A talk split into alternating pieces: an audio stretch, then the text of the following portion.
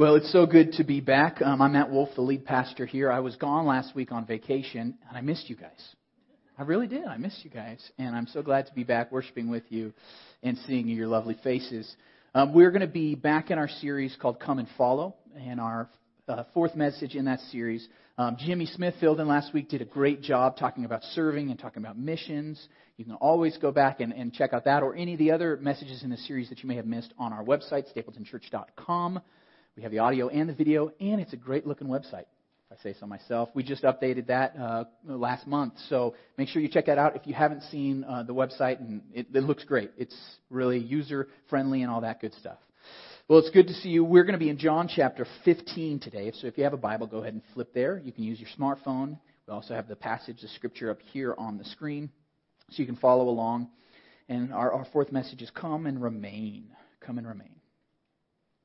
You know, before moving back to Colorado, I lived in Nebraska for the last five and a half years. You know, I had grown up in, in Southern California for a few years as a kid and then into Colorado Springs, so I was a city kid. I was a city kid, not a country kid. And then I went out in Nebraska, and the thing that everyone does in Nebraska is have a garden. Big gardens, huge gardens. So we decided to try our hand at gardening. We didn't know what we were doing, so we, we tried, and, and we would do all sorts of different things. We we grew tomatoes and onions every year, but grew a lot of jalapenos, habaneros one year. Those were good, a little spicy, but good.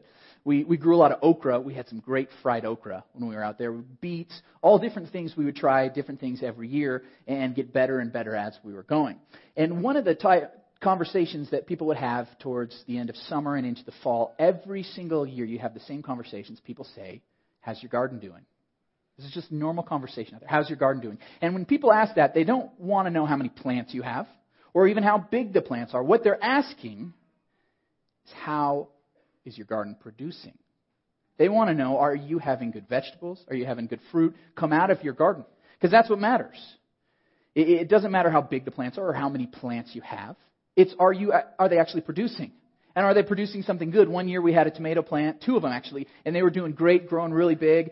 And then we saw the tomatoes coming out, lots of them, and they were all covered with these green spots, like a blight on it. And they were worthless to eat, you know, just terrible tomatoes. So even though we had lots of tomatoes, they, it wasn't very good, right? Because it wasn't good fruit.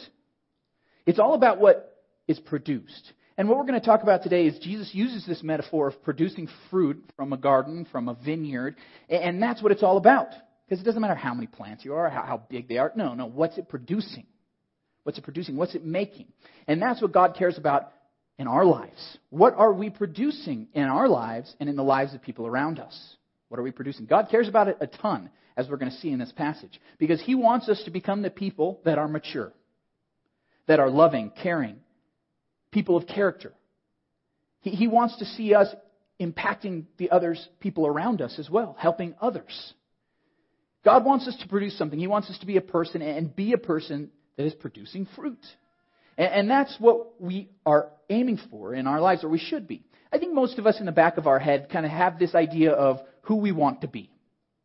We say, someday I'd like to be, you know, mature, wise, uh, you know, a better person, more patient. I want to be a, a good father or mother or grandfather. You know, you see this person that you want to be, and then you see where you are, and there's a big gap, right? There's a big gap. But we all kind of have this idea of who we want to be.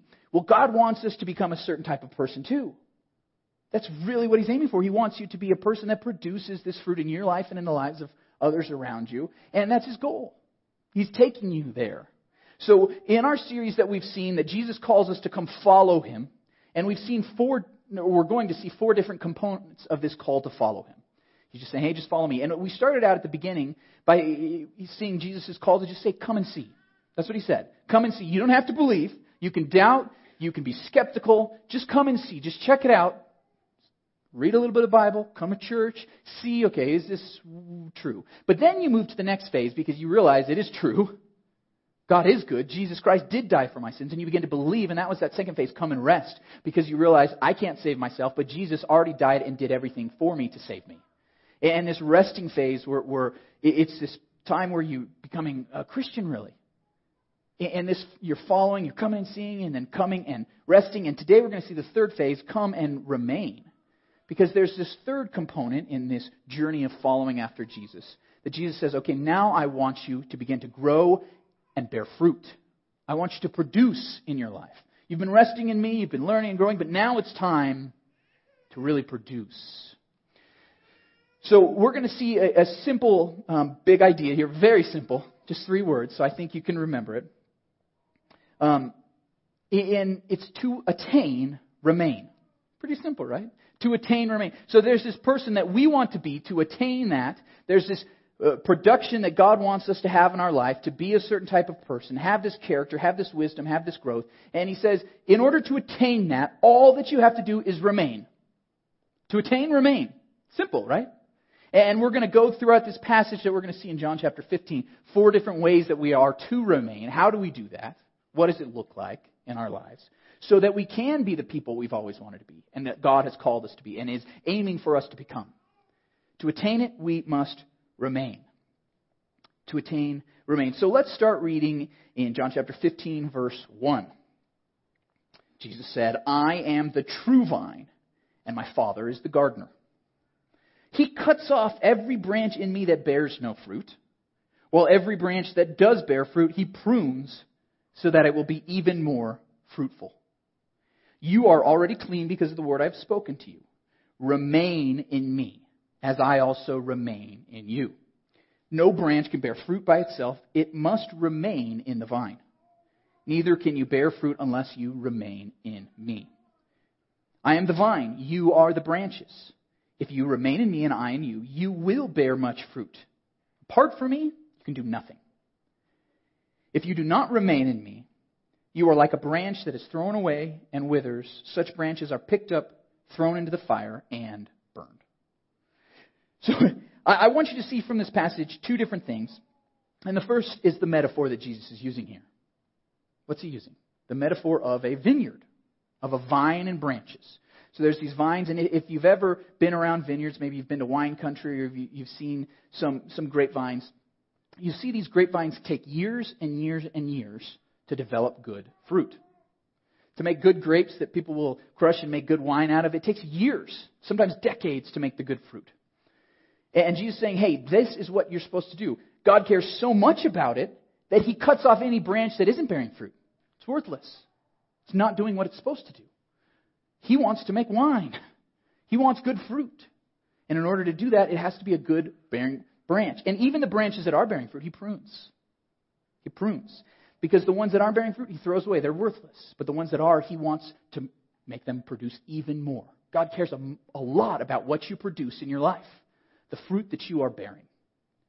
So that's the first thing I want you to see. And, and part of this metaphor, too, he said there's somebody who's a gardener. Who did he say is the gardener? God. God is the one doing this pruning. Now, I learned this with tomatoes. Our first year, we just kind of let it grow and it just happened. And there's all these different tomato vines. They're going everywhere, all these different branches. And it, we didn't get very many tomatoes out of it. I mean, like, well, actually, what, you're not supposed to keep all the branches. You, you, you could, but you won't get as much tomatoes or as good of tomatoes. You have to prune it. So you have to learn to do that with your tomato vine, that you cut off even ones that look pretty good. Look, oh, yeah, that could grow. Because you want other ones to, to grow the most fruit and the best fruit. That's what you do with the tomato vine, if you've ever gardened. Same thing you do with a vineyard. You've got to prune different branches that aren't bearing fruit so that the other ones can bear even more. And God cares very much about it. And it goes in seasons. Has anybody been to a vineyard in the winter? Anybody ever driven by one or seen one? It's completely pruned back. There's cut back to nothing. You'd think it's dead. But then the next year it's going to grow even more. And they do that every single year. So I want you to see this because in this metaphor, and I could give a whole message just on this, and maybe someday I will, is that it takes years, sometimes decades, to develop the, the real fruit in your life. It's going to take a while to really become the person that God wants you to be. It's the first thing. It's the same thing with the vine. But the second thing is that you realize that there's going to be seasons where you aren't producing the fruit that you want to. There's seasons of your life that are like winter, that are trials, that are hard, and you're like, this is so tough. But then you're going to realize that through that, through that pruning, you're going to become even more fruitful on the other side.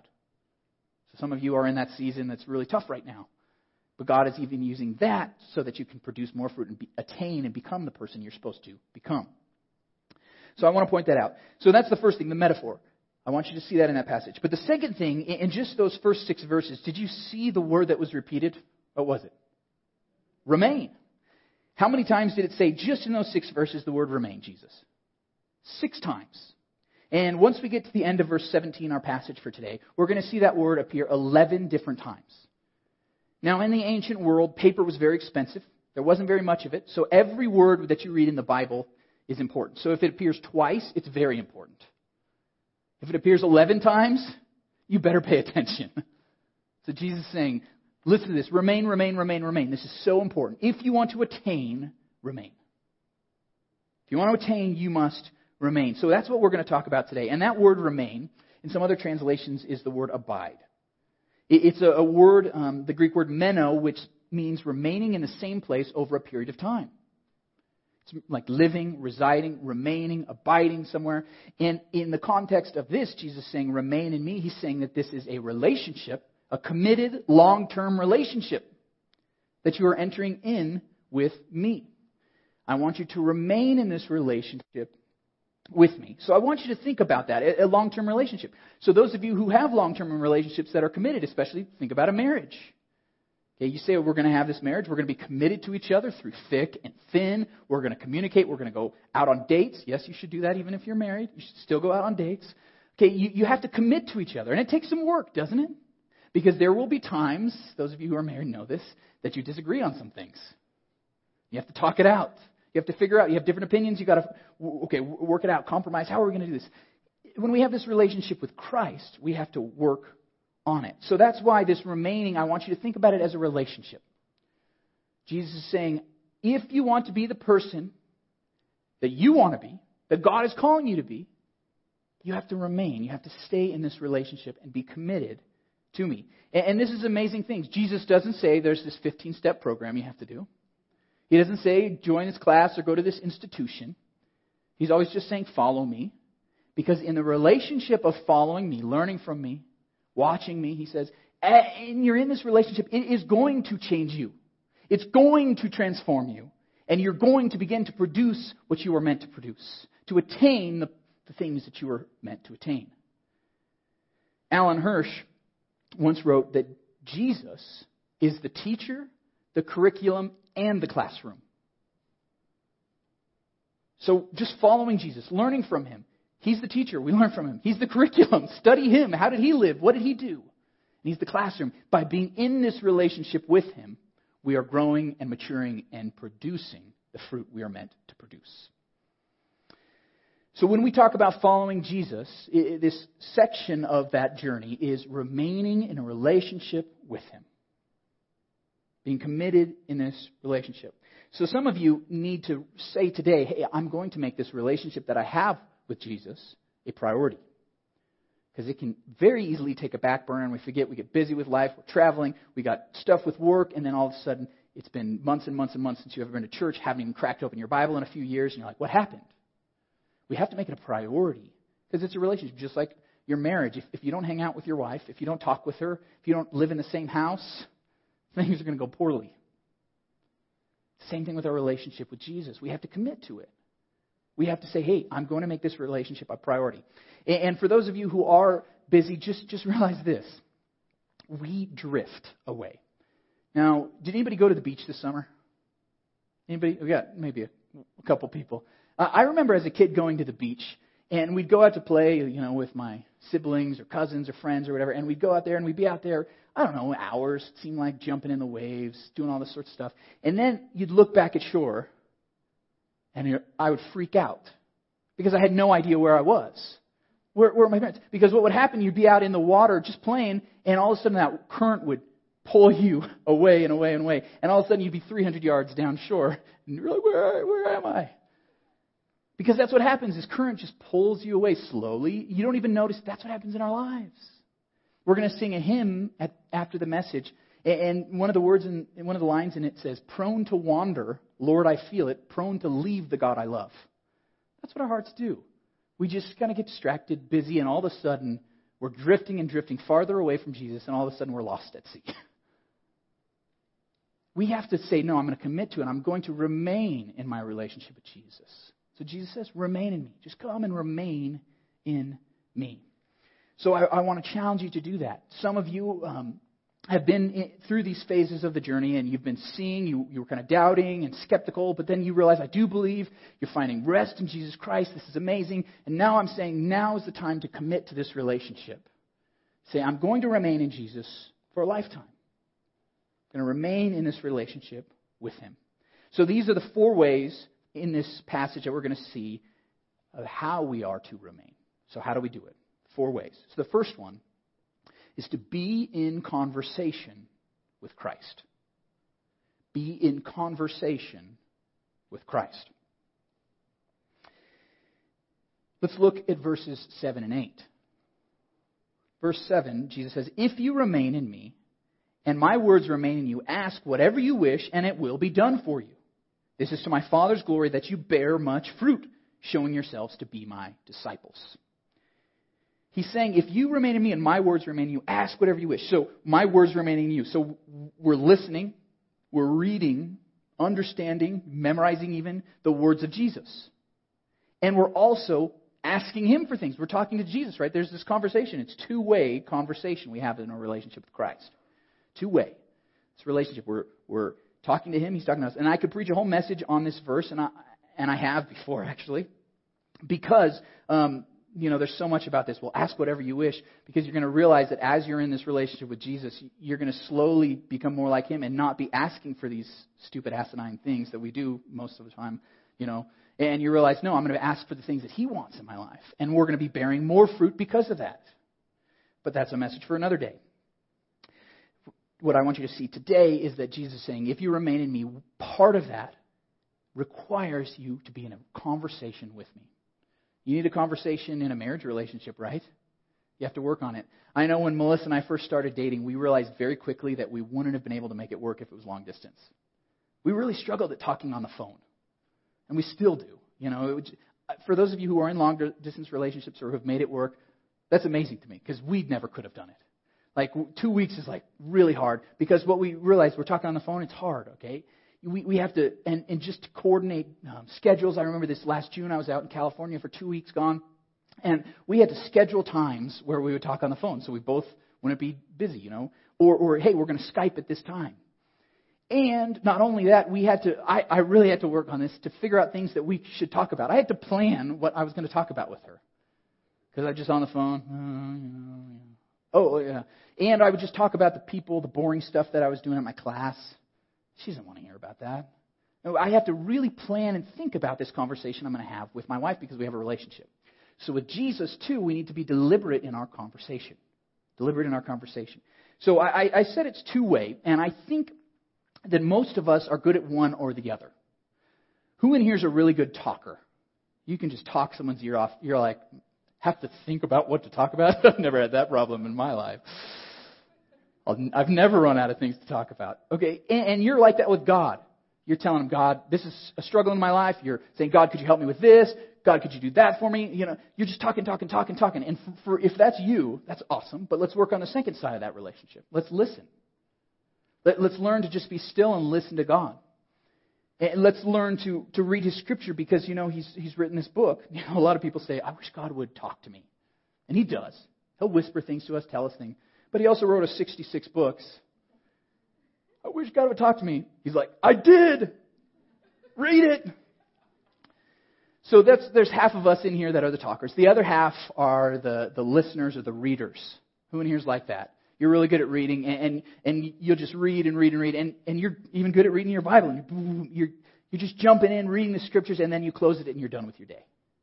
And it's hard for you to do that conversation, talking with God to tell them things that are going on. So we got to work. Some of us are good at one, some of us are good at the other, and we got to get good at both. We need a conversation with Christ, to talk with Him, to listen to Him. When we read something in, our, in the Scripture that we don't understand or disagree with, tell Him. It's a conversation. That's what you do with your spouse. In a, in a committed relationship, you talk about things. Tell them, I don't know about this, God. You can tell him those things. Tell him the things that are on your heart. It's a conversation. And, and in this relationship, you're going to develop and change, and you're going to begin to produce the fruit that you were created to produce. That you were created to produce. This is an amazing thing that in this relationship you're in, you're going to be changed. in this relationship that you have with Christ, you are going to be changed through it. This, a couple weeks ago, I was talking with a guy and he said, You know, I used to really struggle with anger issues. I would just fly off of the handle on people and just lied into them. I was so angry. And he said, uh, What I decided to do was just every morning, just pray to God and tell him five things I'm thankful for. It's a pretty simple thing to do. Say, God, thank you for this, thank you for this. And he said, through the process of doing that over a few years, he's like, I don't have that problem with anger anymore. I find myself more thankful. And he said, on top of that, that there was somebody that he worked with that was struggling with anger, the same issues, and he started helping that person with their anger issues. Because that's what happens. You're going to be producing this fruit, this character, patience, all of a sudden, and then you're going to want to help others to grow too. You're producing fruit in yourself and in others, helping people follow Jesus. That's what happens when you're in this conversation and relationship with Christ. This relationship changes you and transforms you. And here's the thing it's not going to just change with words. Okay, yes, you're going to be learning God's Word, you're going to be reading it, you're going to be talking to Him, hearing His voice, feeling the nudge of the Holy Spirit, but it's also going to be leading you into actions. So that's our second point. The second way to remain is to love God through obedience. The way to remain in a relationship with Christ is to obey Him, to love God through obedience. We're going to see this in verses 9 and 10. Verse 9 says, As the Father has loved me, so have I loved you. Now remain in my love. If you keep my commands, you will remain in my love, just as I have kept my Father's commands and remain in his love. So Jesus taught us what to do, and he showed us what to do. It's to obey. This is how you have this good relationship. This is how you produce the things that you're supposed to produce by doing them. As you act, as you do these things, as you put into practice the things that you're learning in your conversation with Christ, reading the scriptures, as you're doing them, it will change you and transform you, and you'll begin to produce fruit. Now, I hear a lot of people in the Christian subculture in our country say that, you know, they really complain that America is biblically illiterate. Have you ever heard that? That biblically illiterate. People just don't know the Bible. And it's really true. Statistics, all these studies are showing that people of this generation know the Bible way less than the last few generations. And I talked with, I remember talking with this young, young person, and they didn't know who King David was. I was like, what? King David? I thought everybody knew who King David was. But no, people don't know the Bible. And a lot of people say that's the problem with America. People need to know the Bible more. And that's partially true. People do need to know more truths from scriptures. But I don't think that's the biggest problem. Because I know a lot of people who know the Bible well and don't do what it says. And I think that's a much bigger problem in our country much bigger problem that people understand these things. They, do they get it up here, but for some reason they don't do it.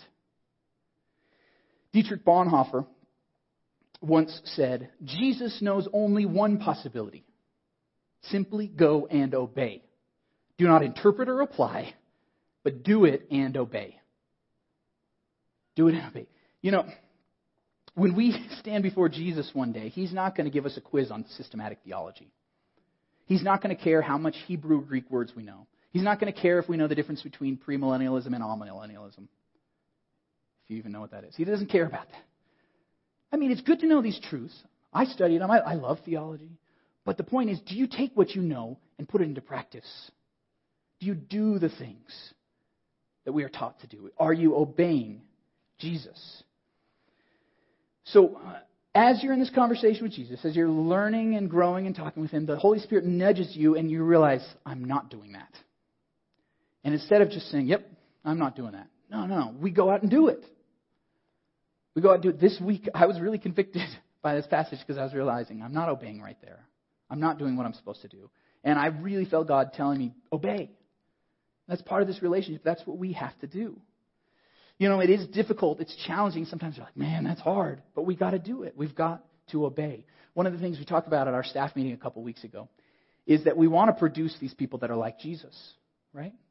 We want people to be mature and growing and, and, and over here where, where they're supposed to be, they're like Jesus, right? We want to produce people. And what we said, one of the best ways for people to become like Jesus is by serving, is by actually doing things. So that's why we give you opportunities like Operation Christmas Child. Because we want you to take a step and say, hey, I'm going to try to become a more generous person. I don't feel generous. I don't want to give, give my time and energy or my money to buy these gifts for a kid, but I'm going to do it anyways. I'm just going to obey.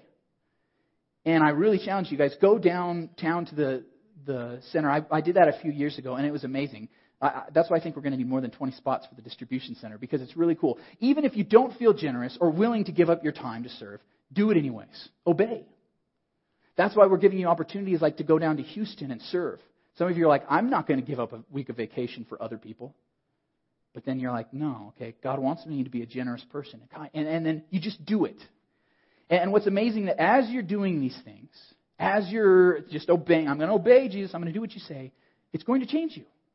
It transforms you. When you go down there for a week down to Houston, you come back and, and you're going to be more generous here. You're going to be more willing to serve because God has changed your heart through the obedience, through the doing of the thing. Um, one of the things that we're going to be doing and pushing in the future is a thing called core groups. So right now we have our community groups, and a lot of you are part of them. I think everybody should be in one of those. And this is where you get around a group of, you know, somewhere between five and 20 people in a community group, and you're discussing the message and you're talking about life. And these are so important. But we, we realize that there's some things that you talk about you can't do with that big of a group of people. So we're just beta testing right now. We have two core groups that have been starting, and, and we're just taking a group of three to five people. And we're saying we're going to commit to doing the things. We're going to, we're going to do it. We're not just going to talk about it. We're going to do it. And so look for those in the future. Some of you are already doing that kind of thing without a core group. But this is what we're, we're going to be looking at in the future, and we're going to encourage people not, to not only just be in a community group, but to say, hey, I want these three to five people. We're going to challenge each other. We're going to hold each other accountable so that we're doing the things we're learning about doing things. And it happens in community group. It's, we're doing these core groups, so it happens even more. So be on the lookout for that in our church. You'll hear more about that in the years to come. Um, and we do this, we obey, and sometimes doesn't it feel like drudgery? Like, I guess I just got to do it again. Got to do this thing. But what happens on this journey of following Jesus, as you're doing these things, is it's going to be changing your heart too. And that's our third point. The third way that we remain in Jesus is that we choose the joy of the Lord. We choose the joy of the Lord. Because what was drudgery for a while now all of a sudden becomes what gets you excited. You can't wait to do these things. You can't wait for Operation Christmas Child every year. I can't wait to be a part of this. In verse 11, Jesus says, I have told you this that you would obey. I've told you this so that my joy may be in you and that your joy may be complete. Told you all these things. I want you to remain in me in this relationship so that you could have joy. I want you to have the joy of the Lord, and I want it to be complete. God wants you to be happy. I'm saying that because a lot of people don't know that. God wants you to be happy, truly happy. He really does. It's one of my favorite topics to, to preach on, and I'm just going to give you a little nugget today. But, but look at that. Jesus says, I, I want your joy to be complete. Not this fleeting happiness that's here and then a few minutes later you regret. No, I want you to have complete joy, full joy. And I want it to last a lifetime, even in the darkest times of your life, you can have a joy through it. So you have to choose that. You have to choose the joy. Because the reality is, God does want you to be truly happy. He wants you to have His joy. And His joy is much better and deeper than anything the world has. It really is. And for those of you who think, well, it doesn't seem like it, it just seems like God says all the things that I want to do, He says, don't do. All the things I don't want to do, He says, do. Some of us think that, that God just is a killjoy. He doesn't want us to be happy, but it's the exact opposite. He wants you to do these things or not to do these things so that you could be truly happy for your joy. C.S. Lewis, uh, this is one of his favorite topics too, in his book Weight of Glory. He, re- he wrote, It would seem that our Lord finds our desires not too strong, but too weak. We are half hearted creatures fooling about with drink and sex and ambition when infinite joy is offered to us. Like an ignorant child who wants to go on making mud pies in a slum because he cannot imagine what is meant by the offer of a holiday at the sea. We are far too easily pleased. We're setting, settling for this tiny little happiness that we think makes us happy, and it's fleeting and gone. God says, No, no, no, I want you to have infinite happiness, complete joy. That's why in Psalm 16:11, David wrote, Complete joy is in your presence. Pleasures are by your side forever. God is a God of happiness and joy. And that's why he tells us how to be happy, tells us how to find joy. Um, like I said, I could preach a whole message on this. There's a great book called Choose Joy by Kay Warren. I recommend it. Great. Because we have to choose this happiness in God. We have to choose to have the relationships that build us up and encourage us, to go to church, to be worshiping together, to find joy even in worship, to find joy in obeying. That as we're doing things, our hearts change, and all of a sudden, these things we didn't like to do, we're beginning to like to do, we're changing, we're producing. God wants us to have that joy. So choose joy. You're, you're going to have this anger and bitterness and cynicism that you had, and it's going to be changing and shifting to happiness, joy, and, and, and compassion for people that, okay, you didn't even like hanging out with poor people. You're Like, oh, what a waste of time. They smell bad. Yes, we have those thoughts. But then you begin to do it. You serve people, you love people, and you realize, wow, this is awesome. I love this because God has changed your heart. You're choosing the joy of the Lord. It's our third point to remain in Christ. And the amazing thing is that this joy then now is going to be overflowing to others. And that's our fourth point. To remain in Jesus, love like Jesus. Love like Jesus. In verse 12, Jesus said, My command is this love each other as I have loved you. Greater love has no one than this to lay down one's life for one's friends. You are my friends if you do what I command. I no longer call you servants because a servant does not know his master's business. Instead, I have called you friends. For everything that I learned from my Father, I have made known to you. You did not choose me, but I chose you and appointed you so that you might go and bear fruit. Fruit that will last. And so that whatever you ask in my name, the Father will give you. This is my command. Love each other. Love each other. Jesus says we are supposed to love each other. This is how you remain in me by, by loving other people, loving those around you. And he says, Love like me. Love like I have loved you. And, it says in verse 13, one of the greatest verses in the Bible greater love has no one than this to lay down one's life for one's friends. Now, this last week with the Las Vegas incident, we saw a lot of terrible things. But if, if you saw some of the news stories, there were incredible stories of people willing to lay down their lives and some laying down their lives to help others and save others. Now that stirs something in our souls to give uh, their life to serve somebody else. And that's what Jesus did for us. Jesus did for us. And he says, I chose you because at the time when Jesus came to save the world, we did not choose God. We were choosing sin. And most of us have chose sin in our life and a rebellion and what we want to do. And that's exactly when Jesus came to die for us. To serve us and then go up to the cross and shed his blood and be executed to die for us. To offer us forgiveness, to offer us a new life, to offer us joy if we would follow him. And Jesus saying, that way that I have given myself for you, you ought to give your life for others.